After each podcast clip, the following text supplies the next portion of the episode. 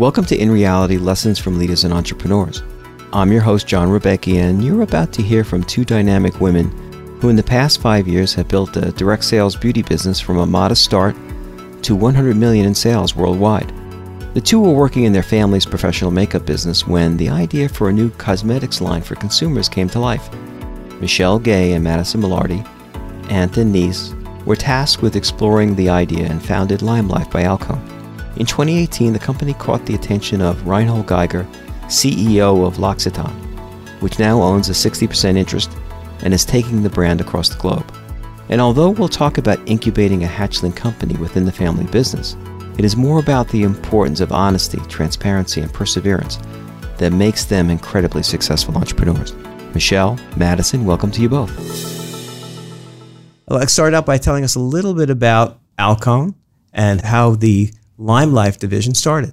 Take it away. Sure. So my father, which is Madison's grandfather, bought Alcone back when I was eight years old. And my older brother and sister graduated from college shortly thereafter and started building Alcone. And they made it a community for professional makeup artists to get the best beauty products from around the world. And it was geared mostly for professional makeup artists as customers.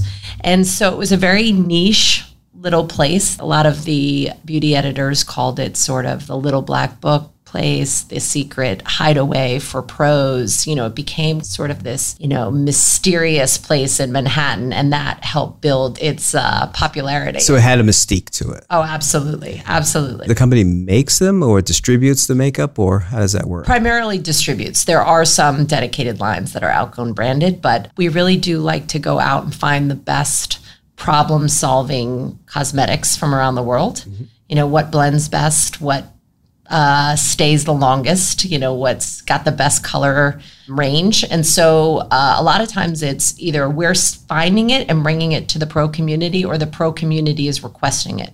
So the company, how long has it been around?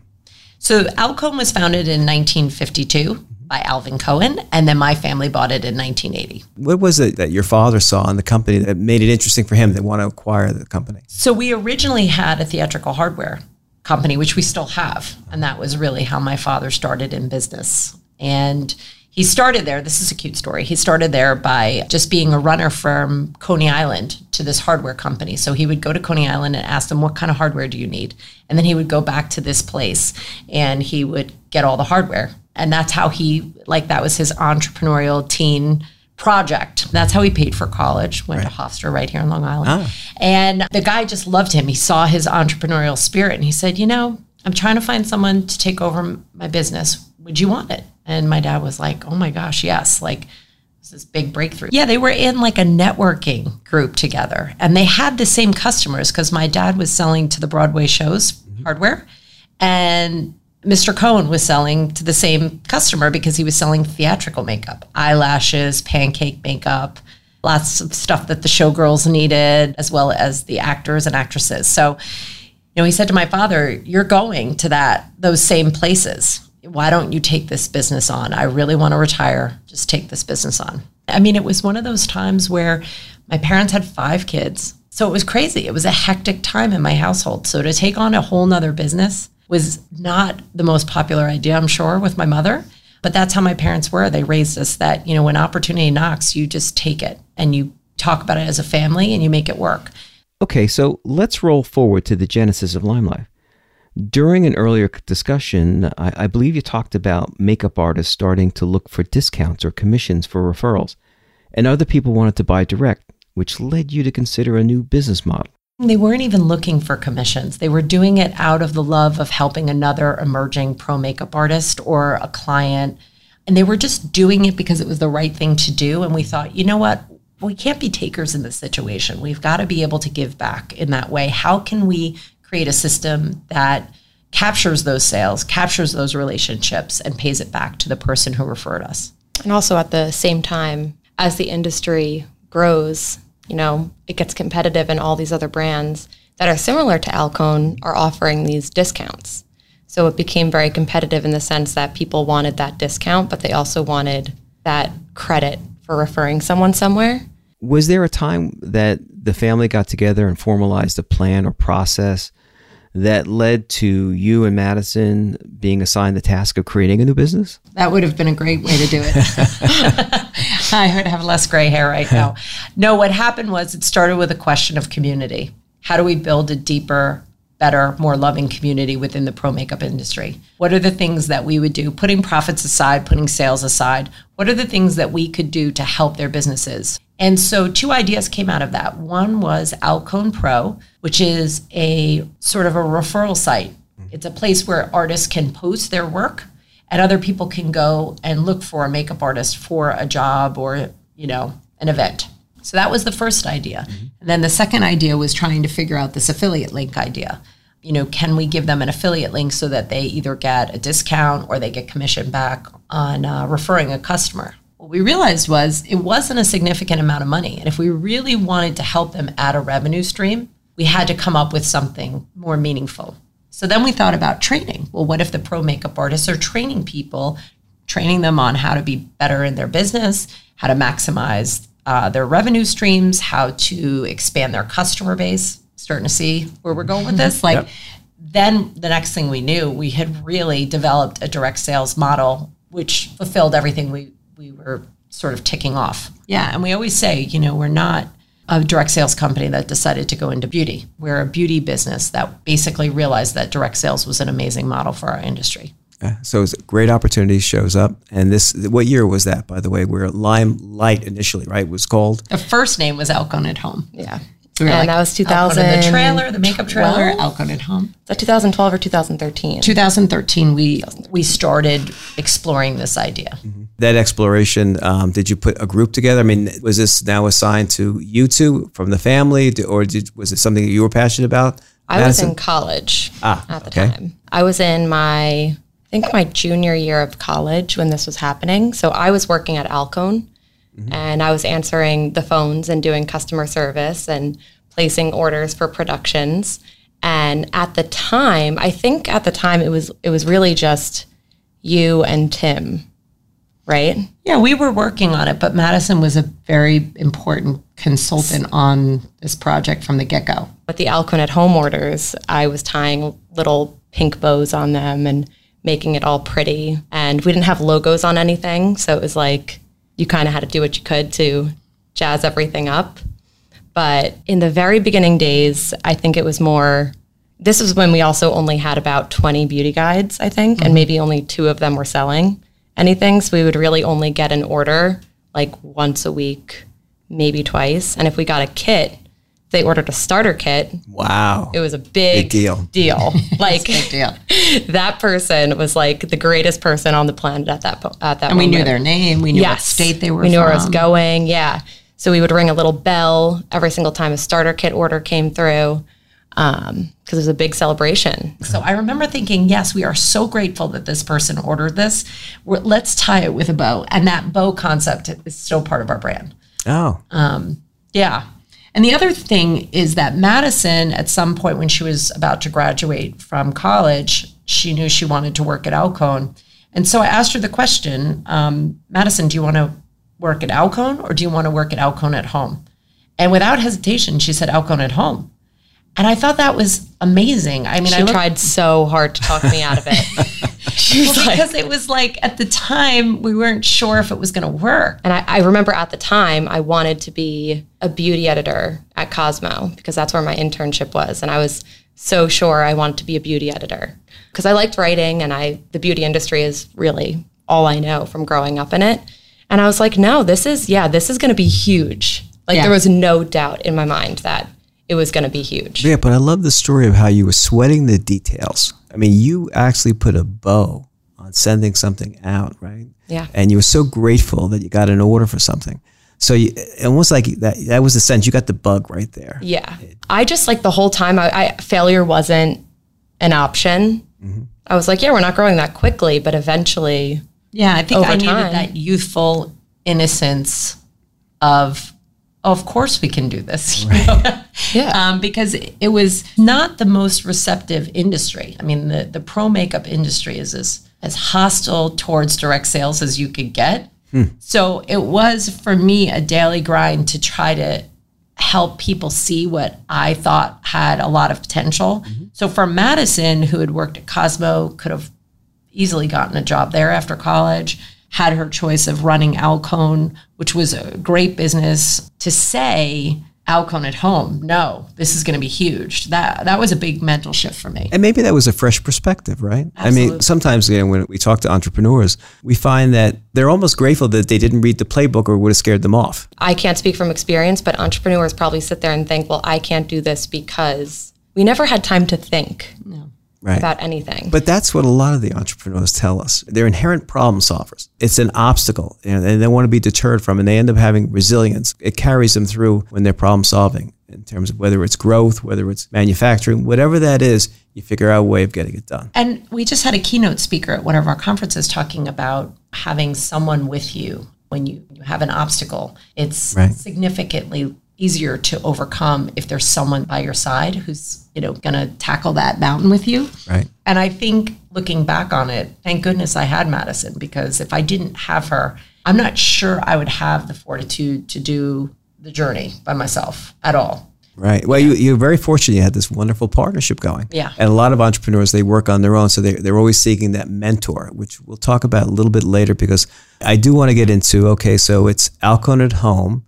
And then where does it morph then into the next generation, into this next iteration within the organization to Limelight? So we realized that this idea was working and it was growing, and we could see the compounding effect of the idea. And we had to level up. We were bringing skincare into the company because we knew that the makeup was only going to perform if people had healthy skin. So at the time, we were really looking for vendors who offered organic, natural in- ingredients in their skincare.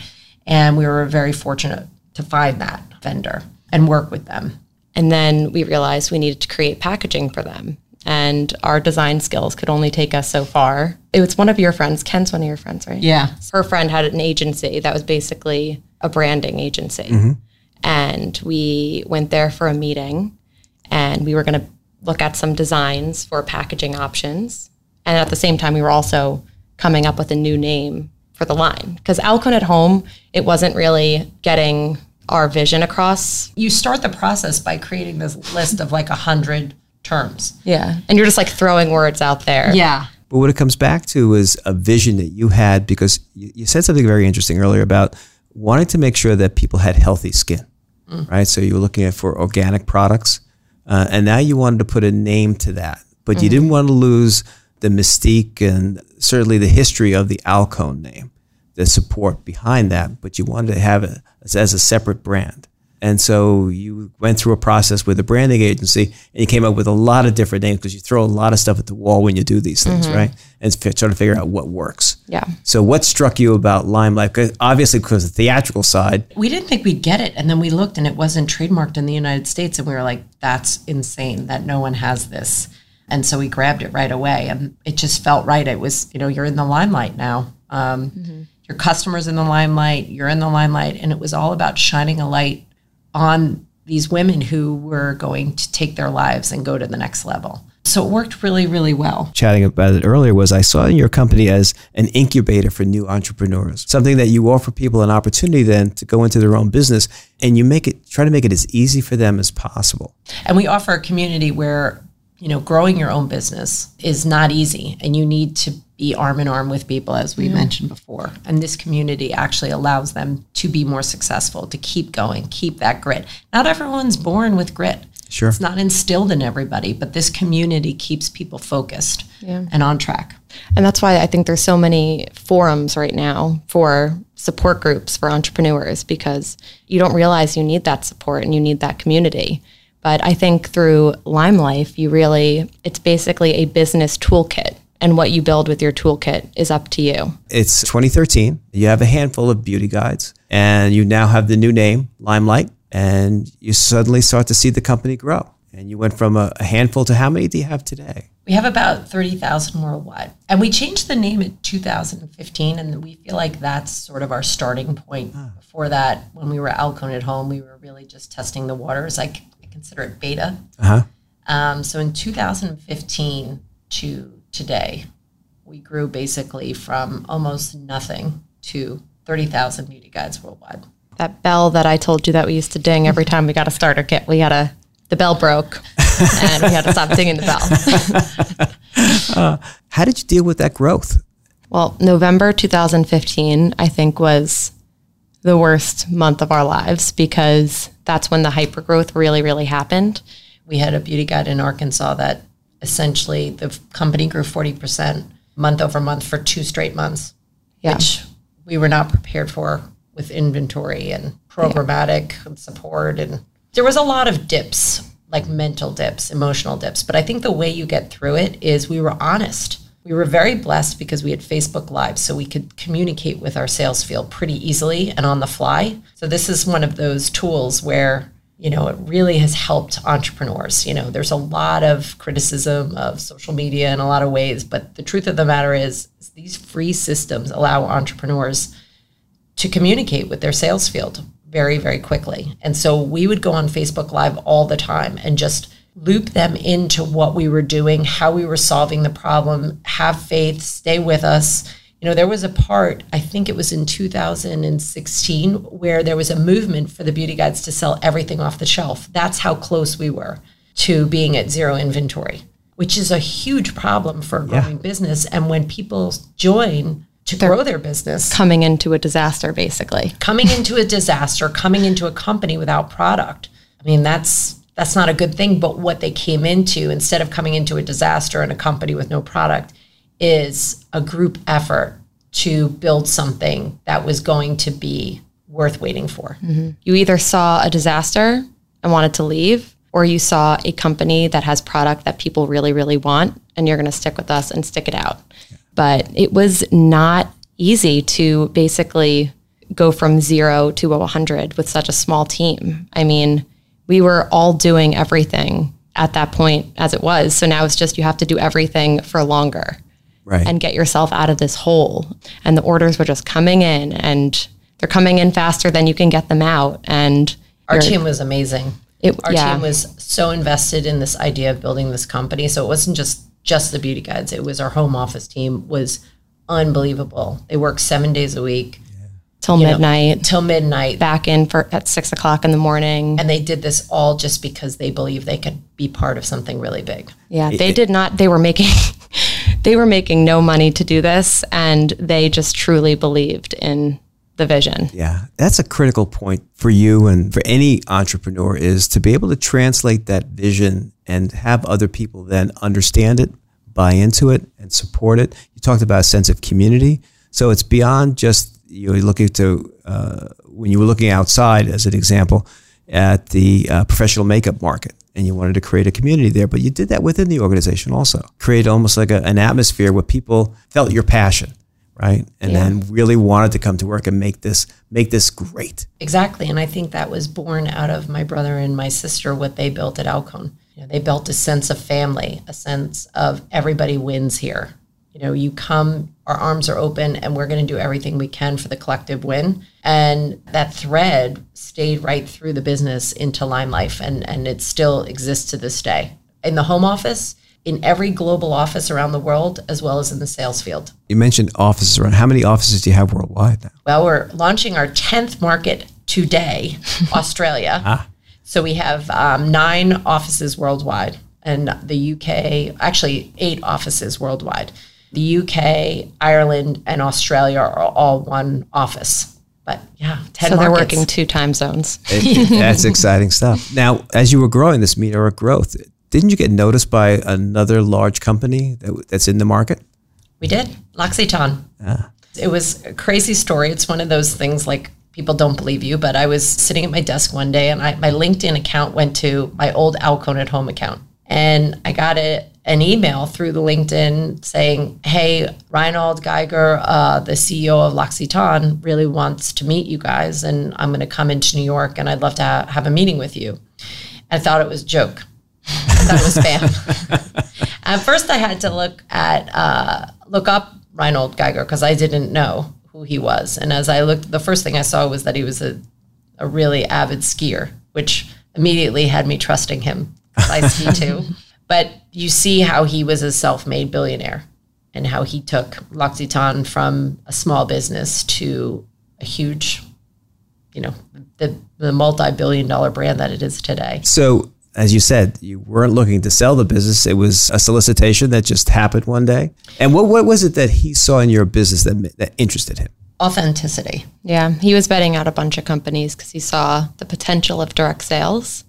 But we always joked, you know, if anyone, if like a huge beauty brand reached out to us and said we want to buy your company, what would we say? And when we were growing, people would ask us that, like our family members, as a joke, and we'd be like, we would say no, we wouldn't even entertain it.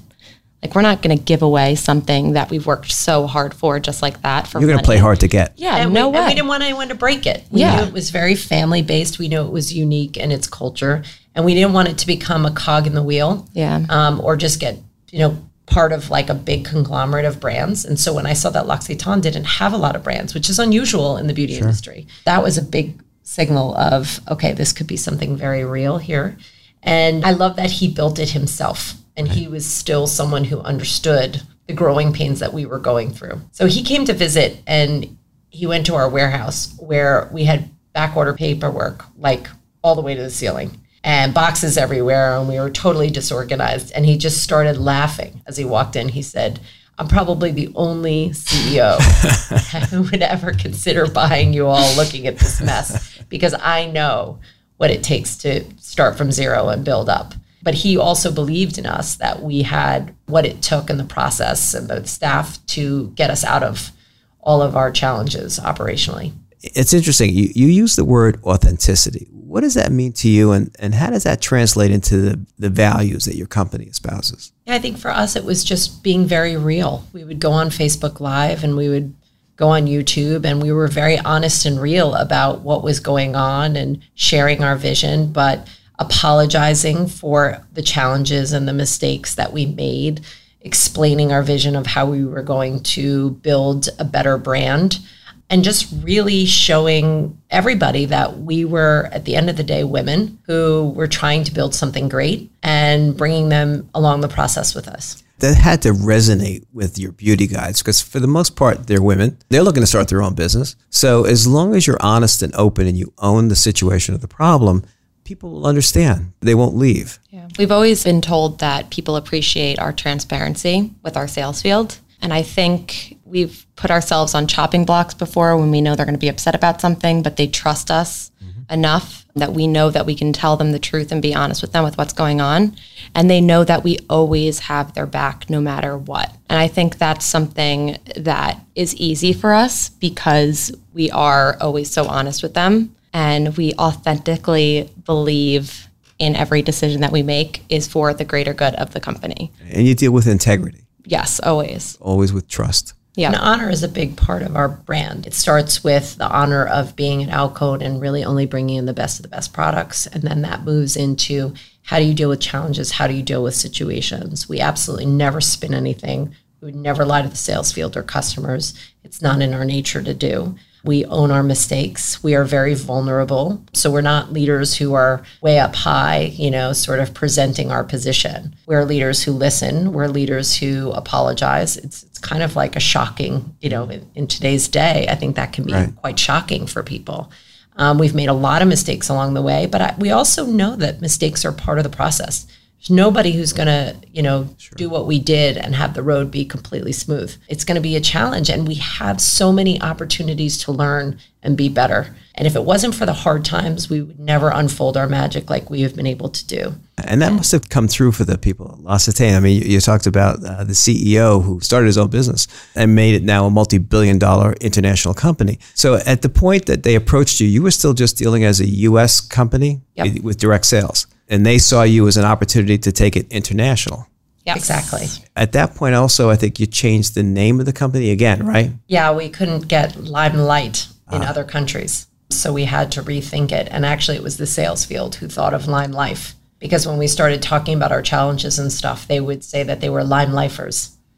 And so it was really from the beauty guides that Lime Life came about. And actually, we love the name change now. It was very difficult logistically, uh, financially for the beauty guides, it was a challenge. But now I actually really love the name Lime Life because it's not just about being in the limelight anymore. It's about creating this new inspired future for yourself and your family. Yeah. family. C- A couple of questions. So obviously, it's it's been a challenge for you. for both of you, right? Running a company like this, tremendous meteoric growth. Where do you see the company going from here? Well, the sky is the limit for us. I mean, we really feel that way. But the same processes and the same ideas that got us here are not going to be the ones that get us to the next level. So we're going through a very interesting exercise, Madison and I, of what is it going to take to take Lime Life from a $100 million brand to a billion dollar brand? Because we know we can do that, but it can't be the same ideas. It can't be the same processes. And so that has allowed us to come up with some really creative ideas that we're, you know, implementing over the next year. Mm-hmm. And these are ideas that are not only going to help the individual growth of our beauty guides, but are also going to help the brand become, you know, really a trailblazer on what the direct sales model should look like, hmm. as well as a trailblazer in what the beauty industry should be doing for women. So the foundation of our core values will always be there. You know, the DNA of our brand, which is really honor, wellness, and family, that will always be there, no matter how big we get a billion, 10 billion, 100 billion, it'll always be there. But it's the systems and the practices that we want to take to another level. So, what keeps you up nights? So, let's start with Michelle. Nothing now. I'm really at peace with where we're going. I used to be a serial insomniac. I was would read books all night. I couldn't sleep. I was really off balance with work. And, you know, I'm a mom, I have three kids. It was a mess. And I just couldn't sleep. I was just worried about everything. But I had to really just let go and understand that it is going to be what it is. And success is not a definition that someone's going to, you know, put on me. It's going to be me saying I'm doing the best I can. Everything I do is out of love. I have great integrity in every action I take and everything I communicate. And as long as I am there, I'm at peace with the result. And it took me a long time to get there, but that's that's where I'm at. I think if you're waking up and you're doing the best that you can every day and you know that everything that you're pouring into your job that the output is good in the world, I think it makes it very easy to sleep at night. I still do get stressed about things that wake me up at night. I keep a notepad next to my bed so that I can remember them in the morning, or I send myself emails at one in the morning to remember to do things. But I think just I want to create a sustainable place for people to be successful through Lime Life. And I want to make sure it's positive and happy and fun. And honestly, longevity is, I think, our end goal. We don't, we're not working to become a billion dollar brand. That's not the end goal. The end goal is for us to create something that could stick around forever with the same heart and family values, honestly, forever. It's wonderful. Great stuff. Hey, thank you both so much for being here today and sharing your story with us. Thank you. Thank you. Us. This was fun. Yeah.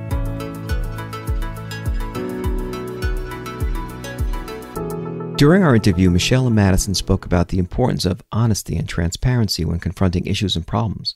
Could you imagine yourself going on Facebook Live and talking about your business issues and discussing the hole you're digging out of in front of your stakeholders? It goes to the heart of trust and how transparency is essential to creating and building it. Then Michelle used the word authenticity as a critical element of what the CEO of L'Occitane recognized in her Madison. When we say someone is authentic, it's how we see people whose actions align with their core values and belief. Moreover, as Michelle stated, at the heart of successful entrepreneurs is grit. It is the sum of passion and perseverance that leads to achievement. As the author Angela Duckworth said, without it, talent may be nothing more than an unmet potential. We thank Michelle and Madison for sharing those insights and for participating in this podcast series. Thank you so much. You are listening to In Reality Lessons from Leaders and Entrepreneurs podcast hosted by me, John Rebecki. This podcast is executive produced by John Rebecki and New York Institute of Technology in conjunction with the School of Management and the Office of Strategic Communications and External Affairs. Our executive producer and social media strategist is Paulina Lemonier. Our audio editor is Johnny Rebecki. The director of professional enrichment and producer of this podcast is Deborah Cohen. Our graphic team is Paula Geraldo and Julia Donahue. Special thanks to Karen Marie Belknap, Jacqueline Compton, and Petra Shandaraga. Until next time.